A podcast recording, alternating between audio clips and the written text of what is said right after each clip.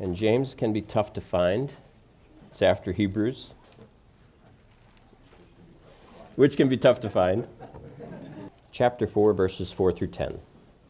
Adulterers and adulteresses, do you not know that friendship with the world is enmity with God? Whoever therefore wants to be a friend of the world makes himself an enemy of God. Or do you think that the Scripture says in vain, The Spirit who dwells in us yearns jealously? But he gives more grace. Therefore, he says, God resists the proud, but gives grace to the humble. Therefore, submit to God, resist the devil, and he will flee from you. Draw near to God, and he will draw near to you. Cleanse your hands, you sinners, and purify your hearts, you double minded. Lament and mourn and weep. Let your laughter be turned to mourning and your joy to gloom. Humble yourselves in the sight of the Lord, and he will lift you up. Father, we thank you for your word, and we pray, Lord, that you would make this uh, more and more true in our lives, that we would be conformed into the image of your Son, who is the Word. We ask you in his name. Amen. You may be seated.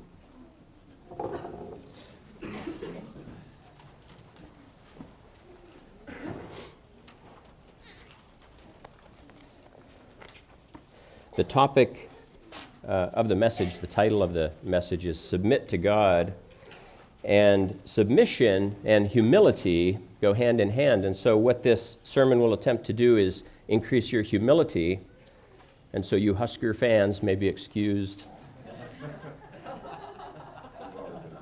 yeah. Uh, if you want to stick around, uh, I think you can benefit from it. But uh, it was a sad day yesterday. I was trying to actually do this while watching the game, but oh, talk about humility. Um, up is good and down is bad, right?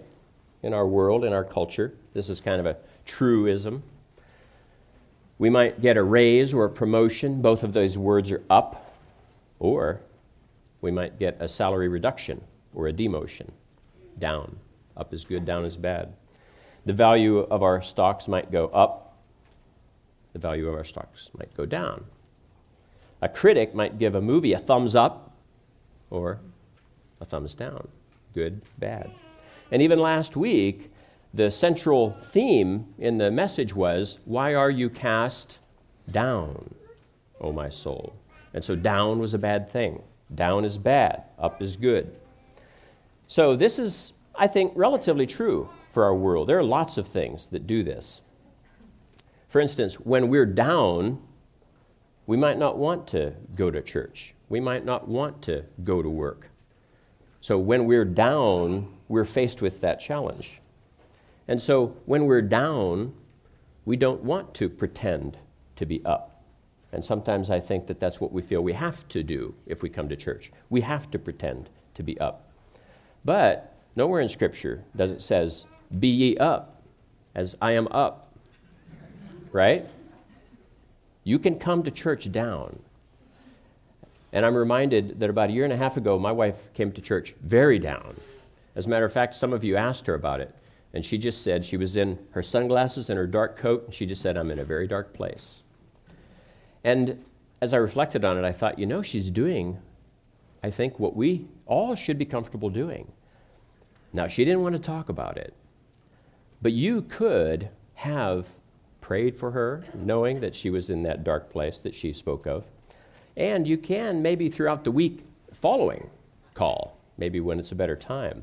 But even then, I think it's encouraging for people that are down to be asked, Would you like to talk about it? That's why we come here. It isn't that we come here to pretend to be up, to pretend that we have it all together. We come here to be ministered to. And so we don't want to pretend. You want a transparent church. You are the church. Be transparent. Now, what does being up or down have to do with the text I just read? Well, the text I just read, all of James 4 1 through 10, is all about pride versus humility. It's about rebellion versus submission.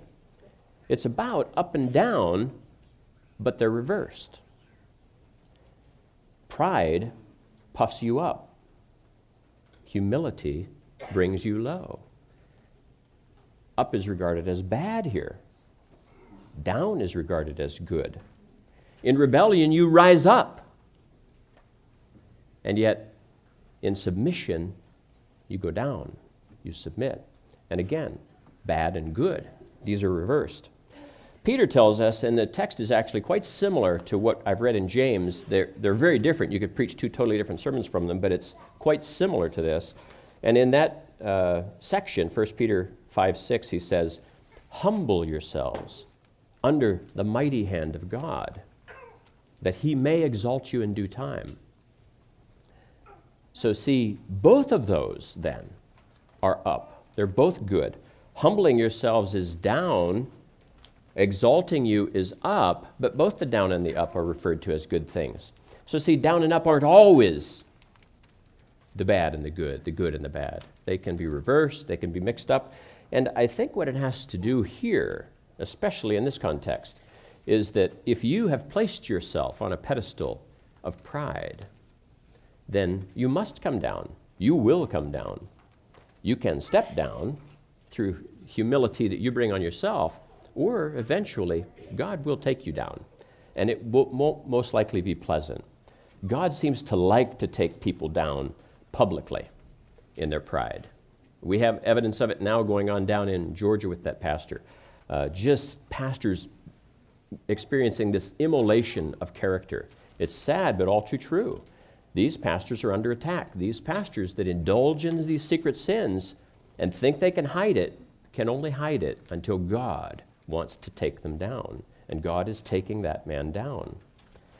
So, before I go too deeply into this whole thing about pride and humility, submission and rebellion, I want to structure what we're going to focus on, and that's verses 4 through 10, in verses 1 through 3, which I didn't read. And so I'll read those now. This is kind of famous. I mean, most of us are probably familiar with this. Where do wars and fights come from among you? Do they not come from your desires for pleasure that war in your members? You lust and do not have. You murder and covet and cannot obtain. You fight and war, yet you do not have, because you do not ask. God has it all, right? We just think we can get it apart from Him. You ask, so now here we are asking. You ask and you do not receive, because you ask amiss that you may spend it on your pleasures. So even when we do ask God, we often ask with the wrong motives. And this is critical to founding what we're going to talk about, because what he's talking about here in verses 1 through 3 is a misdirection of your worldview, of our worldview. And so we'll get to that. In verse 4, uh, we'll refer back to this, and I'll show you how they connect to one another. But before I do that, I have to talk about this adulterers and adulteresses. Can you imagine me calling you that? I can't. And yet, that's exactly what James calls these people that he's writing this letter to. He calls them adulterers and adulteresses. And so it's obvious to me that this book of James is scripture because no human would get away with that, right? You have to have the authority of God behind you to say such things. And he does. He says those things and he gets away with them. And this harkens back to the Old Testament. The Old Testament spoke like this. The prophets of old spoke like this. Let me quote a few. In Jeremiah, he said of Israel that they committed adultery with stones and trees. Isn't that an interesting way of putting it? They committed adultery with stones and trees. Ezekiel said, You are an adulterous wife who takes strangers instead of her husband. And Hosea, the whole book is dedicated to this topic because God commands uh, Hosea to go marry a harlot, commands her to marry a harlot. And he wants Hosea's life with his harlot wife to be a symbol of what he himself is experiencing with these wayward Jews. So he has Hosea live out for all to see what he himself is experiencing. And now, this is not just the Old Testament, this strong type of language. Jesus himself used it. the Pharisees and the scribes came to him and they asked for a sign. He had been preaching at them and they were fed up with it. And they said, Show us a sign. And he said, An evil and adulterous generation seeks a sign, and none will be given it except that of the prophet Jonah. An evil and adulterous generation. So we have to ask ourselves, what exactly is being spoken of here? What are the Jews being committed, being convi- uh, uh, accused of adultery for? And what is James accusing his readers of when he accuses them of adultery? But before we answer that question, we need to go back to verses 1 through 3 because I want to get to this. Adulterers and adulteresses, do you not know that friendship with the world is enmity with God?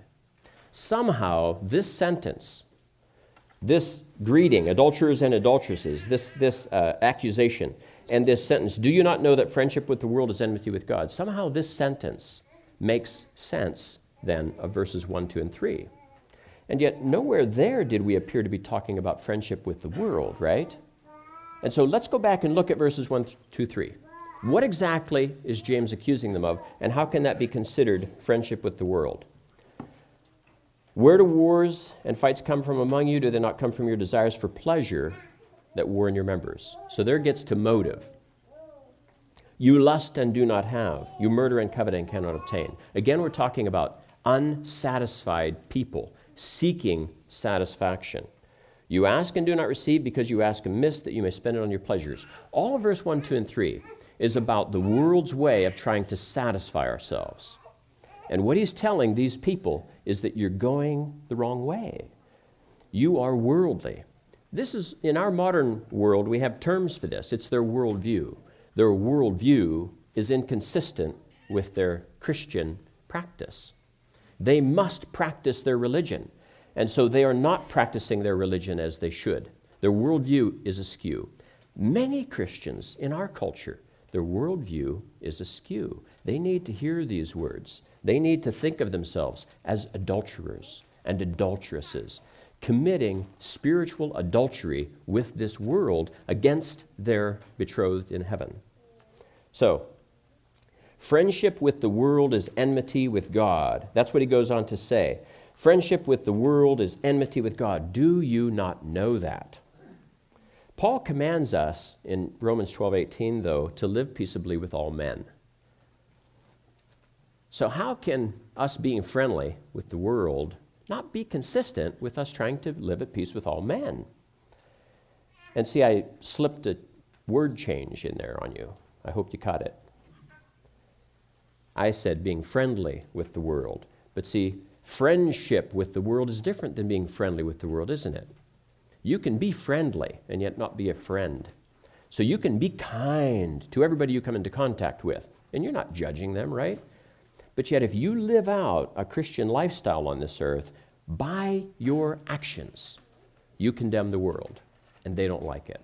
The world will not like that attitude. So now you might fit in at work if you just go along to get along. You just kind of smile when it's appropriate to smile. You, you frown when it's appropriate to frown. Uh, you can fit in with anybody if you would only mirror them. Marketers have known this for generations. If, if you want to sell something to somebody, be like them. Then they'll buy it from you. They're not going to buy from you if, if you're totally unlike them, if they don't trust you, if they don't think they know you. And so your job as a marketer is to emulate them, to like what they like, to not like what they don't like. And so you're mirroring them to get the sale. And so you're, in a sense, prostituting yourself to get the sale. You're, you're pretending. You're a chameleon in order to progress your goals. Now, it's one thing if you're just trying to sell widgets, but it's another thing if you're trying to fit in, if you're trying to basically emulate their worldview so that they don't take you to task or even recognize your worldview. And we do this subtly.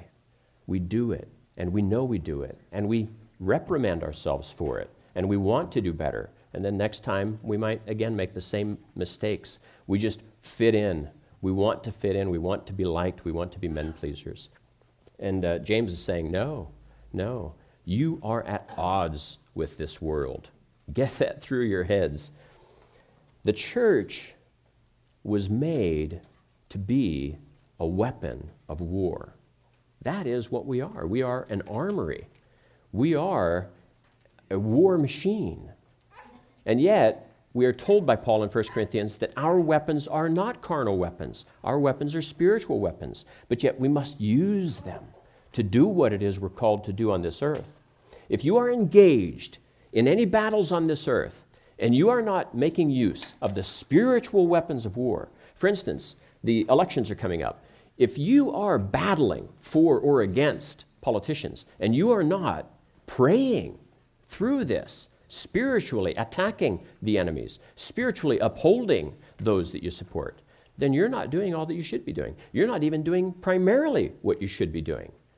We are engaged in spiritual war, and our, our weapons are spiritual. Use them. You must use them to succeed. Now, let's go, go ahead. Actually, the meat of what I want to cover is in verses 7 and beyond.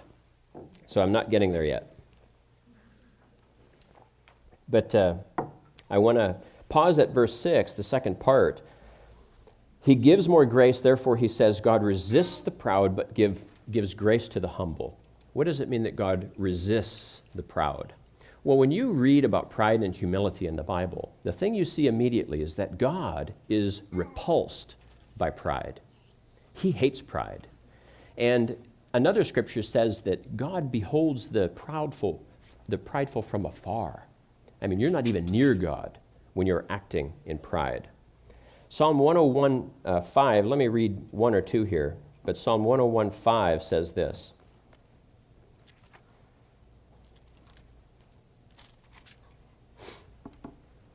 Whoever secretly slanders his neighbor, him I will destroy.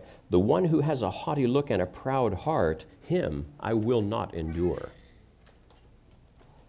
When you think about it, when you really reflect on it, God is glorious. God is three persons Father, Son, and Holy Spirit. And yet, every person in the Trinity is humble, exceedingly humble. And get, let me give you a reference of each one of those to prove it. In Isaiah, we have this written about God the Father Isaiah 57, verse 15. For thus says the high and lofty one who inhabits eternity, whose name is holy. I dwell in the high and holy place with him who has a contrite and humble spirit, to revive the spirit of the humble and to revive the heart of the contrite ones do you see how the contrast is just so striking? The high and holy one, that he dwells there with the humble. And he dwells there with the humble to support the humble and the contrite on earth. And now let's turn to the Son. And I think a good example of that is in Philippians, Philippians chapter 4. Philippians 4, verses 5 through 9 let your gentleness be known to all men. The Lord is at hand. Be anxious for nothing, but in everything, by prayer and supplication with thanksgiving, let your requests be made known to God, and the peace of God, which surpasses all understanding, will guard your hearts and minds through Christ Jesus. Oh, that's the wrong text. Philippians 4 5 through 9. Oh, sorry. That's not, that's not it. And I don't have the right one written down, so Oh, I hear it is. Well, I'll try to quote it from my mind. Uh, let this mind be in you, that which is in Christ Jesus, that though being uh, uh, holy, that he would bow down and submit himself to, to others. And I can't, two, Philippians 2, five, five through, yeah. Let this mind be in you, which was also in Christ Jesus, who being in the form of God, See, that was to just make me humble. Let this mind be in you, which was also in Christ Jesus, who, being in the form of God, did not consider it robbery to be equal with God, but made himself of no reputation, taking the form of a bondservant, and coming in the likeness of men.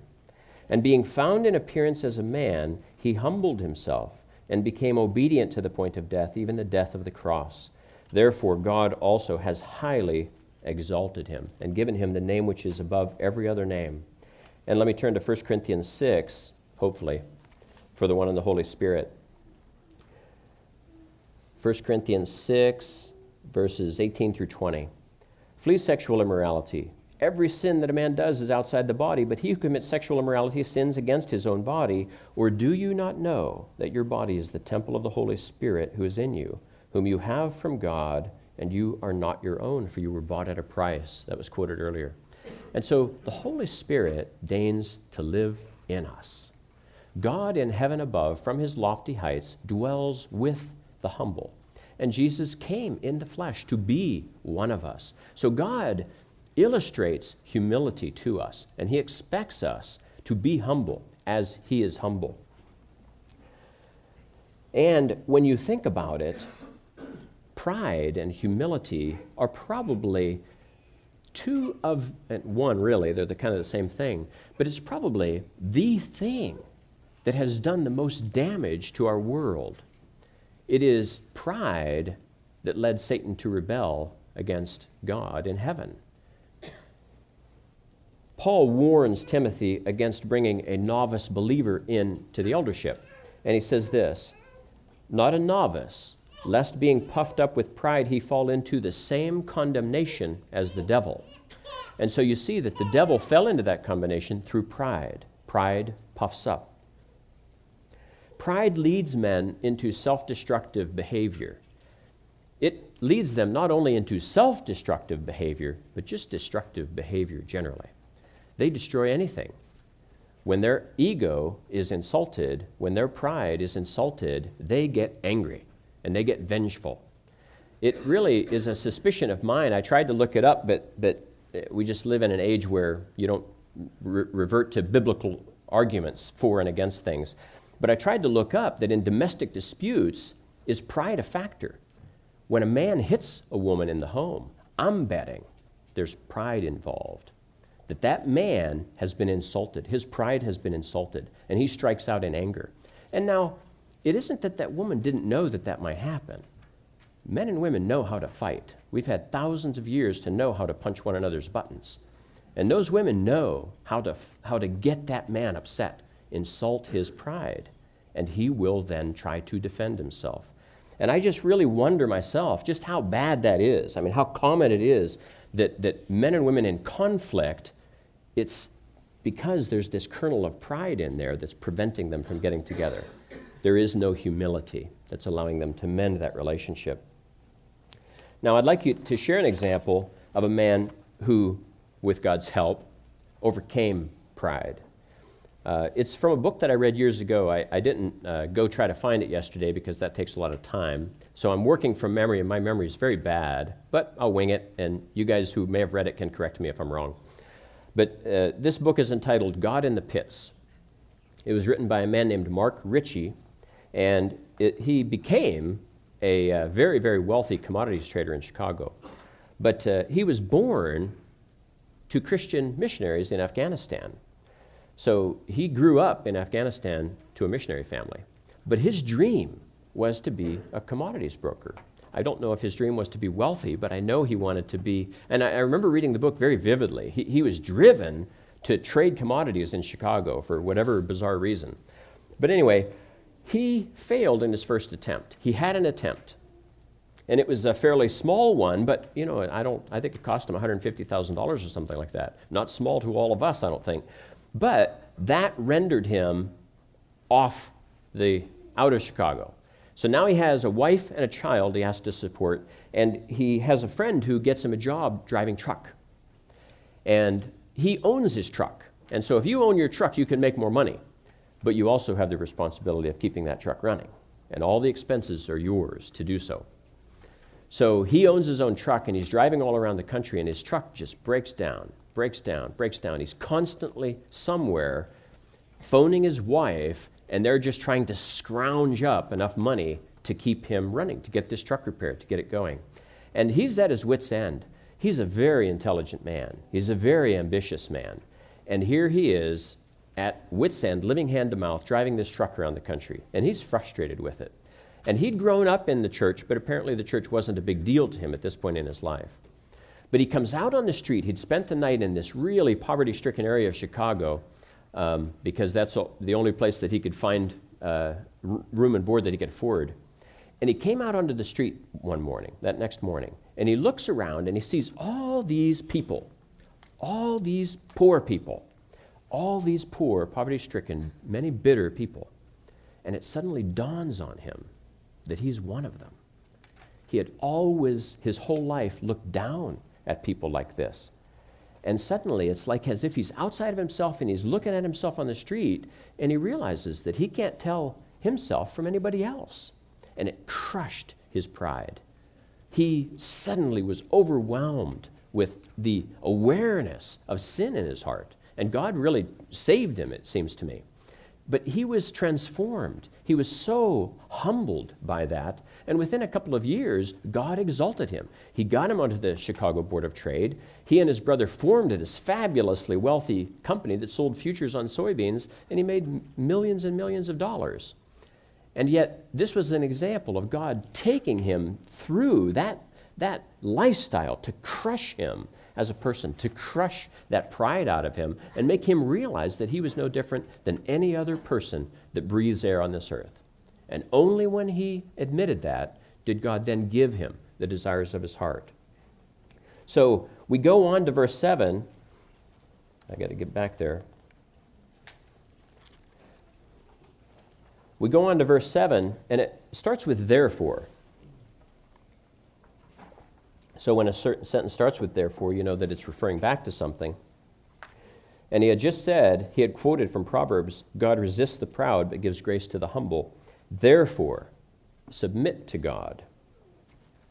In other words, because you know that God resists the proud, you must submit to him.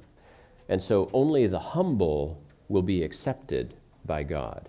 So you can see that submission and humility are essential they're codependent, they're, they're, they're inseparable. In order to submit to God, you must be humble. Without humility, you cannot submit to God. It's just not possible.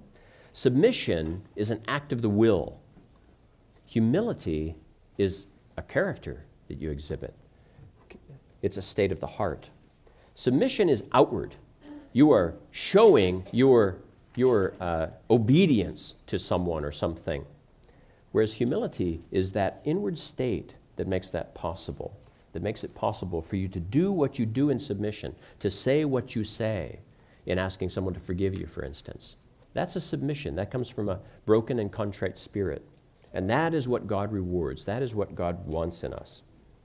Proud people are not in submission to God. During their pride, in their pride, they are rebels against God. And so, if you happen to be or know proud people, then you know that when they're most experiencing or you're most suffering their pride, they're far from God, and God is far from them because He says that He is afar from them.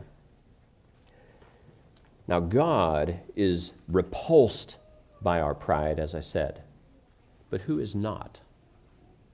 Satan. Satan loves pride. He lives for pride. So if you are prideful, then you can know that you will be tempted by Satan to stroke that ego, to protect that pride, to revel in it. Amos 6 8 says this God says, I abhor the pride of Jacob and hate his palaces. Therefore, I will deliver up the city and all that is in it. God hates pride, and yet Satan loves it. So, just that alone should cause you to take it seriously. When we resist the devil, therefore submit to God, resist the devil, and he will flee from you. Think about that. Why does the devil flee from us when we resist him? It, it doesn't really make sense. But it does when you understand how that resistance is made possible. That resistance to the devil is only possible because you're humble you are hiding between God's legs when you're resisting the devil. You're not shouting defiance at the devil, you're hiding behind God. And he's afraid of God. He's not afraid of you. He's afraid and he is sickened by the humility that you show to God, by the obeisance that you have for God. That sickens him. He is repulsed by that and he wants to be far from you. Remember that. These books, uh, the Screwtape Letters by C.S. Lewis, uh, Lord, uh, what's his name? Uh, it's by uh, Randy Alcorn, Lord Foulgrin's Letters, and also even some of uh, Peretti's books that engage in the demonic descriptions of the angels. They all harp on this point that the demons really are repulsed by Christians when they pray, when they are humble and in submission to God. And so keep that in mind. If you want protection from evil, then be humble towards God, and God will be near you. You will be hiding between his legs, as it were, when evil comes to try and get at you. Draw near to God, and he will draw near to you. This is the verse that I've been alluding to. Uh, Psalm 138, verse 6 says, Though the Lord is on high, yet he regards the lowly but the proud he knows from afar. When we resist God, he crushes us, he humbles us. But when you draw near to God, when you are humble and draw near to God, he draws near to you. In Acts, when Paul was before King Agrippa, I want to share with you something that he said. Acts 26, starting at verse 19. He said, he had just quoted what Jesus had told him. And then he says, Therefore, King Agrippa, I was not disobedient to the heavenly vision, but declared first to those in Damascus and in Jerusalem and throughout all the region of Judea, and then to the Gentiles, that they should repent, turn to God, and do works befitting repentance. So, my question to you is what works was he speaking of? What works are befitting of repentance. Because I think James answers it in our text where I stopped off at verse 7 and 8. And let me turn back there. So at James 4, beginning at verse 8, we read this Draw near to God, and he will draw near to you. Cleanse your hands, you sinners, and purify you hearts, you double minded. Now, the Pharisees and scribes didn't like being called sinners. Jesus called them that all the time. so it didn't prevent him from, from accusing them of this. He wasn't going along to get along. Because they didn't call themselves sinners, they called those other bad people sinners, the tax collectors and all that. But Jesus, he, of course, he accepted their term for these sinners, but he also included them in his pointed finger. And so that's what I believe James is doing here. And yet, one commentary that I read online, it's, it's at studylight.org, uh, had this to say The expression, ye sinners, coming right in the middle of this at James 4 8, forbids referring to this particular paragraph to Christians. The unmodified designation sinners not being an appropriate address for members of the body of Christ to whom the letter is written. I don't buy that. Now, it's true that in a technical sense, we are not sinners. In a comparative sense, yes, God has fully justified us. But yet, in a very real sense, we on this earth, in the flesh, are still sinners. We still sin. And so, yes, there's a dual definition of sinners at work here, but yet it's at work here. Here, he's speaking to Christians. He's saying, You Christians, your, your religion, your walk with God is not squaring with what you're supposed to be doing. You should be faithful, and you're not. You're being disobedient. And so he tells them, Cleanse your hands, you sinners. And what does that mean? It means stop sinning, stop en- enjoying the sin, stop not repenting of the sin. That's what cleanse your hands, you sinners, means. And he's again quoting from the Old Testament. In the Old Testament, that was the ritual washing, right? That was purifying them. And that's what he's telling these Christians to do. Purify yourselves, repent of your sins, repent to God, sacrifice those sins, get rid of them. And then he goes on and he says, Purify you hearts, you double minded. Cleanse your hands. So he's got the outward sins. And then he says, Purify you hearts. Now get at the motives. What is it that is driving you to sin? It's not the devil made you do it, like Flip Wilson would always say. No, it's, it's you. You're driving yourself to sin.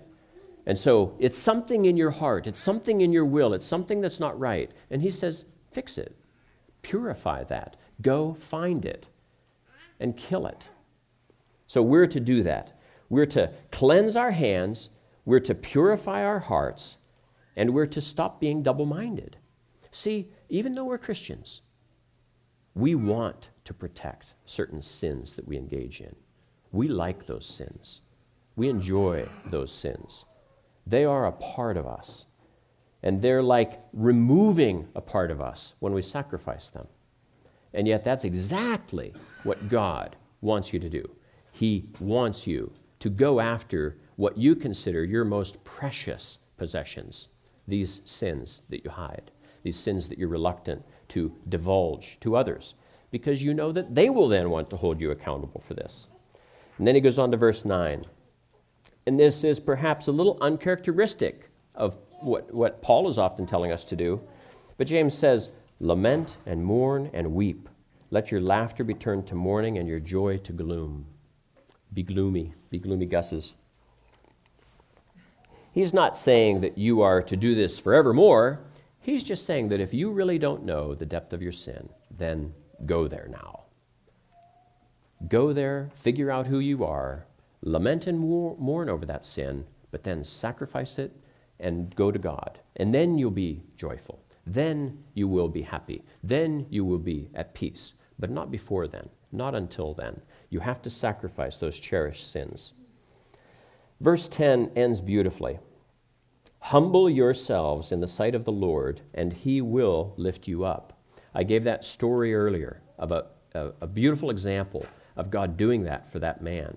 Only once he was fully crushed, only once he had given up, could God then restore him? Would God then reward him with his uh, life's delight? Probably a desire that God himself had placed there for him to be this commodities trader because he went on to be a wonderful supporter of missionaries. He took his millions of dollars of income from, that he made on his soybean business and channeled it to building missions around the world.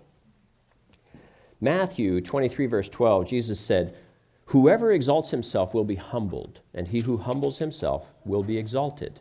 Proverbs 16:18 says, "Pride goes before destruction and a haughty spirit before a fall." Many of us often abbreviate that, and I think it's okay. Pride goes before a fall. When I was uh, 17, I think maybe it was even the day of my birthday. Anyway, I was turning 18. I was an unbeliever, so keep that in mind. Um, but I had a 69 Dodge Polara that I just loved, and yet I was going to go scrap it. It was running fine, but I needed money. And I had three weeks before I was going into the Marine Corps, and I wanted to go have a huge party for my birthday. And so I wanted to go buy a keg. And so the only way I ever knew how to get rid of cars at that age was to scrap them. I don't know why I never tried selling cars. They were worth a lot more, but, but it's just odd. It's just I was so used to wrecking cars and having to scrap them that I just thought that was the only people that would give me money for a car. But, but I took a fine running 69 Dodge Polara that was really cool, and I, I, I tried to take the battery out because I felt it was the, worth saving, but it kept stopping. You know, I didn't understand how cars worked. I didn't know they needed a battery. And I would try to get it started and pull the battery, and then it would stall. So I put it back in and I drove it to the dealer. But I was there with my two friends, and the, we had been best friends for two years, and we'd partied together, had a lot of good times. But uh, I had painted the hood of my Polara black.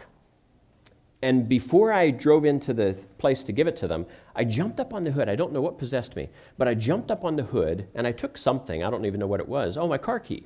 And I scrawled a message to God on the hood of that car.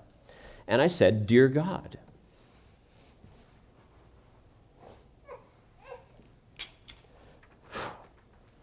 Now, honestly, I didn't know God, but yet I knew He existed but I didn't know him.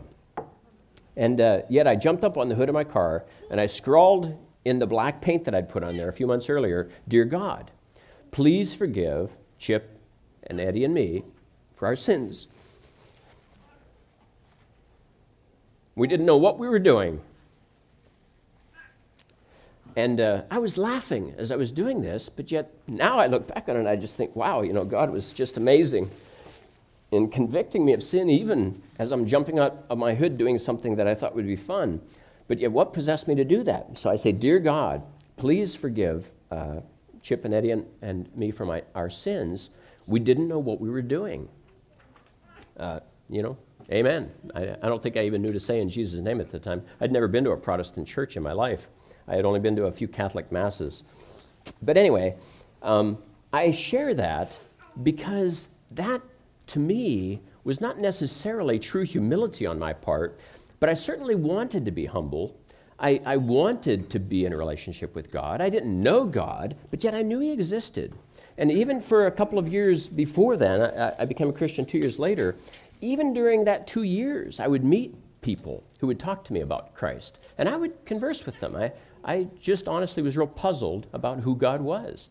I didn't know why our world was so messed up if there was a good God. And you hear that all the time now. People don't understand why the world is so messed up. They don't really understand how sin infiltrated and God has allowed it to persist, and yet He has given the antidote of Christ. That's your job.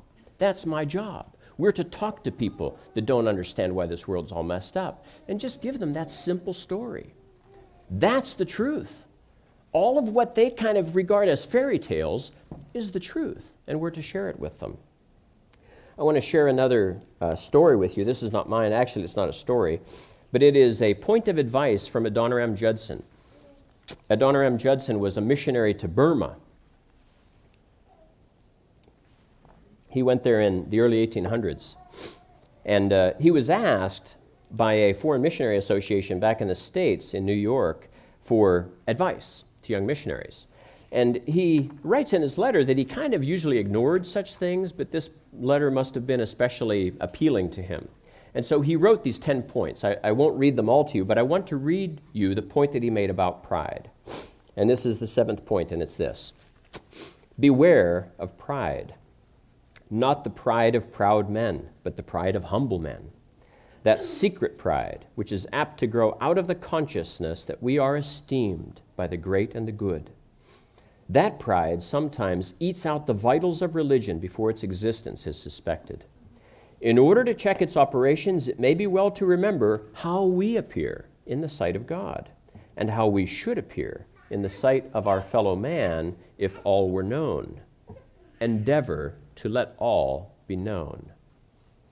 Confess your faults freely, and as publicly as circumstances will require or admit. When you have done something of which you are ashamed, and by which perhaps some person has been injured, and what man is exempt, be glad not only to make reparation, but improve the opportunity for subduing your pride. I thought that was excellent advice. He, actually, all of his points are excellent, and they're very, very practical. Uh, and this was a man who spent like two years in a Burmese prison. Every day they'd drag him up by his heels and allow only the tips of his shoulders to touch the floor.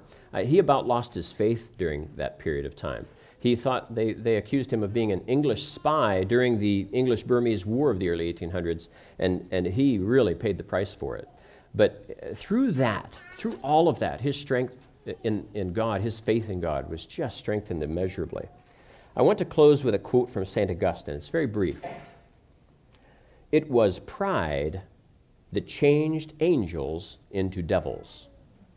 It is humility that makes men as angels. Let's pray. Father, we thank you for your word. We thank you for the fact that it is intended to change us. And we thank you for that process. It is amazing to us that the Holy Spirit can come into us and change us rip out hearts of stone, rip out all of that sin that plagues us, and fill it with love, uh, fill it with forgiveness. Father, we pray that you would be with us now, that we would honor you with our lives, that we would go forth from this place uh, filled with humility, not pride. And we pray, Lord, that in the week ahead that we would see it in ourselves, that we would acknowledge it, that we would fight against it. We want to be near you. And we pray, Lord, that you would keep us humble so that you will remain near us. We ask you to be with us in Christ's name. Amen.